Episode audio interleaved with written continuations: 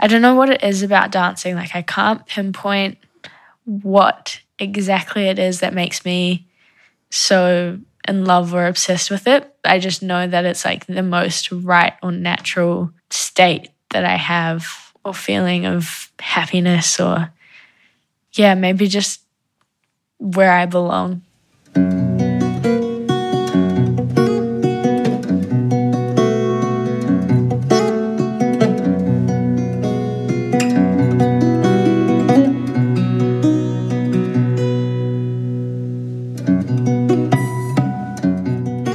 Three years, 1,000 young dancers from all around the world audition for Parts, the School for Contemporary Dance in Brussels, directed by Anna Teresa de Keersmaeker. Every three years, only 40 youngsters can start in the training program. They are an exceptional group of people in an exceptional place. And yet, they're also just a bunch of youngsters, sharing excitements and disappointments, friendships and loneliness, and long, long hours working in the studio. I am Delphine, and together with you, I follow the story of five of the 40 students of Generation 13. Eleni from Greece, Kia from New Zealand, Zoe from France, Renato from Hungary, and Marlon from Brazil. We will be on a trip for three years, from the very start in September 2019 until graduation in the summer of 2022. I invite you to learn more about the background story of each of the protagonists in a separate portrait. Here, I want you to meet Kia. My name is Kia Jewell. I am 19. I was born in Johannesburg, South Africa, but I've been living in Wellington, New Zealand. Um, my dad has English heritage, is considered white, and my mum has Angolan, Indian, Portuguese heritage, so she was considered coloured. And that's something that I find quite amazing, like having parents that grew up in apartheid South Africa on different sides of the line of being white and privileged and a person of colour and therefore underprivileged or not seen as equal. Um, what else? My dad had his own business in South Africa, but at the moment he's a house dad. So he cooks and he cleans and he takes us everywhere that we need to go. And my mum is a project manager in IT and banking. And they are very kind people, very giving and generous. Yeah, they're pretty, pretty amazing people. My brother is 11, so there's quite a big age gap, eight years. But I think I really enjoyed having that age gap. Like now it's a bit hard because I've left home and he's still growing up. Like I'm missing quite a lot of that. Like I won't be there when he starts high school or, you know, stuff like that. But I just remember like him being born and having an active role in changing his diaper or, you know, helping him learn how to speak or walk. And I think that was quite cool. But he's incredibly intelligent, very athletic, also just very kind. Yeah.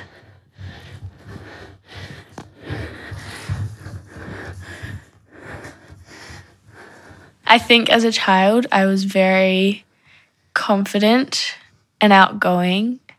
Yeah, I just have never really struggled with not having a positive outlook on life. Like, even now, it's very rare that I'll have like an off day or that off day, I think, in comparison to a lot of people, will be very mild.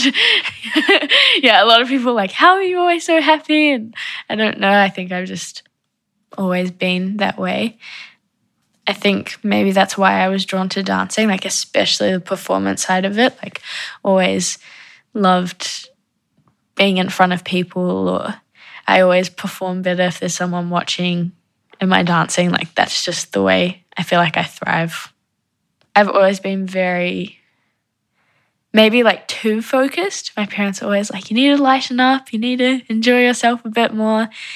Yeah, I definitely have always been very like goal orientated, like knowing what I wanted to do and okay, I need to do this and this and this to get there, which can sometimes like get very like rigid in my approach to things.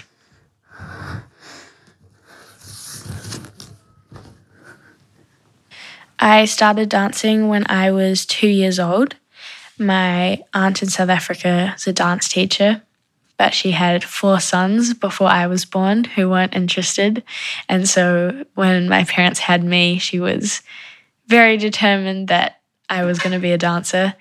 And so, yeah, I started tap and jazz when I was two, and then ballet when I was five, and then contemporary when I was around 10 or 11. I think I always enjoyed the tap and jazz more because I feel like they're more performative in that aspect. And there's like a warped idea of the competition dance world, which I definitely think exists and it can be quite toxic for young dancers. But I think I had good teachers. And for me, it was always about being on stage. Like I wouldn't have done it if I didn't love being on stage. It was never other people forcing me to be there.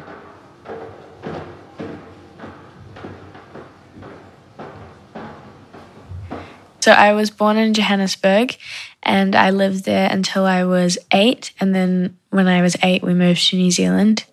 The actually the events leading up to moving were quite traumatic. So it's quite like a pivotal point in my life. Like it was just my dad, my mum, my brother, and I moving across the world, leaving all of our family behind. So it's definitely something that I remember very vividly.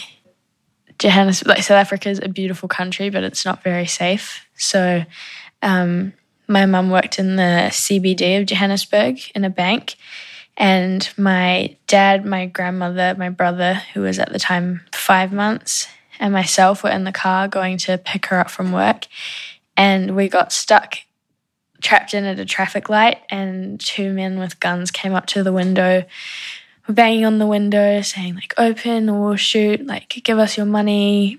You know like had the gun to my dad's head um, the one guy like climbed into the car ripped my grandmother's necklace off her neck like cut into her neck and i just remember sitting in the back of the car like looking at my brother who's just this baby like feeling so like helpless and i think if i as an eight year old were feeling that I can only imagine what my my dad, you know. Yeah. and so I think my parents realized that it's not worth not worth that. So they're pretty incredible, very brave, like deciding to just pack up everything, like leaving incredible jobs, like they'd build their dream house, you know. But gave up all of that in a split second because they knew that it wasn't safe for their children. So, yeah, we had a suitcase each, arrived in New Zealand with no jobs, just at the airport. no clue what we were going to do, but just knowing that it wasn't worth staying.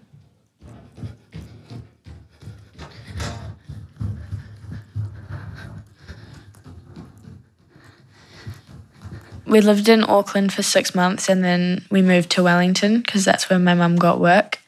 And Wellington is a harbour city, so there's water everywhere. And I live a five minute walk from the beach, and you can see the sea from every room in our house. And yeah, I spend a lot of time like walking my dog along the beach or going swimming. I Oh, it's really funny. I didn't know how to cross the road properly when we moved to New Zealand. I had to get taught how to cross the road because you just don't walk outside in South Africa, which is something, yeah, you basically leave your house, get in the car, go to school or wherever you need to go, spend a lot of time in shopping centers. It's a very different upbringing. So, and then as I've gotten older, like just having so much independence, especially as a young female, I have never felt unsafe in Wellington or New Zealand, full stop.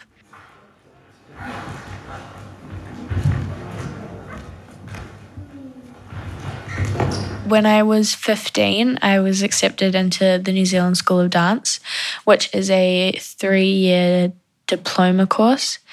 And yeah, I was a lot younger than everyone else. And I also left formal high school at 15. So I was doing full time dancing from 15, 16 while finishing high school online by correspondence. And I graduated in December 2018. So I was 18. And two weeks after graduation, I went to Sydney, Australia for an internship. And then a couple of weeks after that, I flew to Europe and I just traveled for three months doing auditions, sightseeing, and being a tourist. And yeah, I, I wanted to come and I mainly did company auditions because I had just graduated from a three year course. So going to school wasn't really my priority. But I realized while doing those auditions that, yeah, contemporary companies would prefer you to be older than what I was. I did all my auditions being 18. They take it at face value that an 18 year old maybe hasn't had as much experience or the same maturity that someone who's a bit older would have. So I found that quite hard or confronting. But I'm a firm believer, and my parents have always told me, you know, like the right thing will come for you when it's when it's your time, you know. So I know that obviously the right thing for me wasn't those things that I wanted and where I am now is where I was meant to be.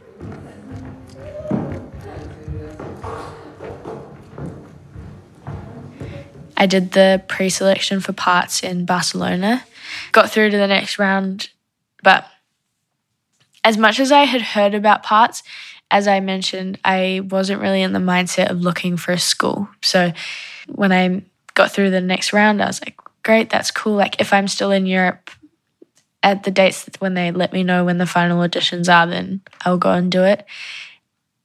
I always like try my hardest, but I went into the audition that final week of like more of a workshop mindset. And then slowly throughout the week, it got more and more okay, no, I really, really like being here. By the end of the week, I was so like taken with the school and the experience that I'd had even in the audition. And I was just amazed that even just in that process, I'd gotten such a good feel of what the school could be or what I could get from it.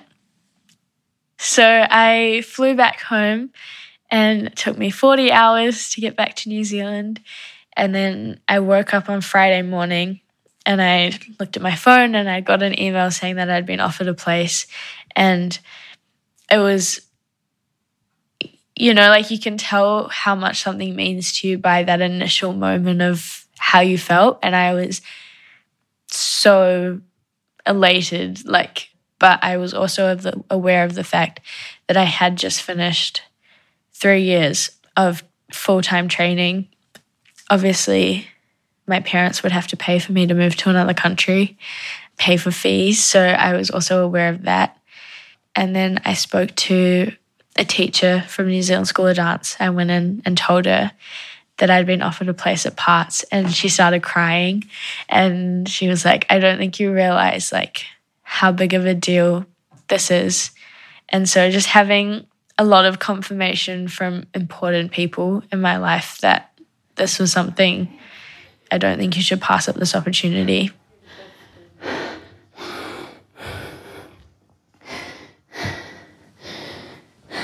As of right now, I would love to be a company dancer, full time, maybe less project based.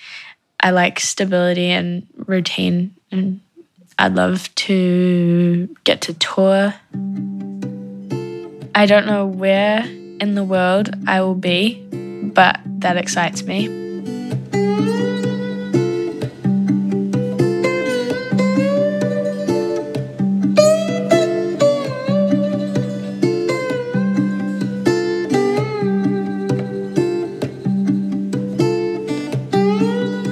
Generation 13 is a podcast of me, Delphine Hesters, and has so far been made possible thanks to the generous support of Parts, Concertgebouw Brugge, Kaaitheater, Stuk, etc. en de Vlaamse Gemeenschapscommissie in Brussel.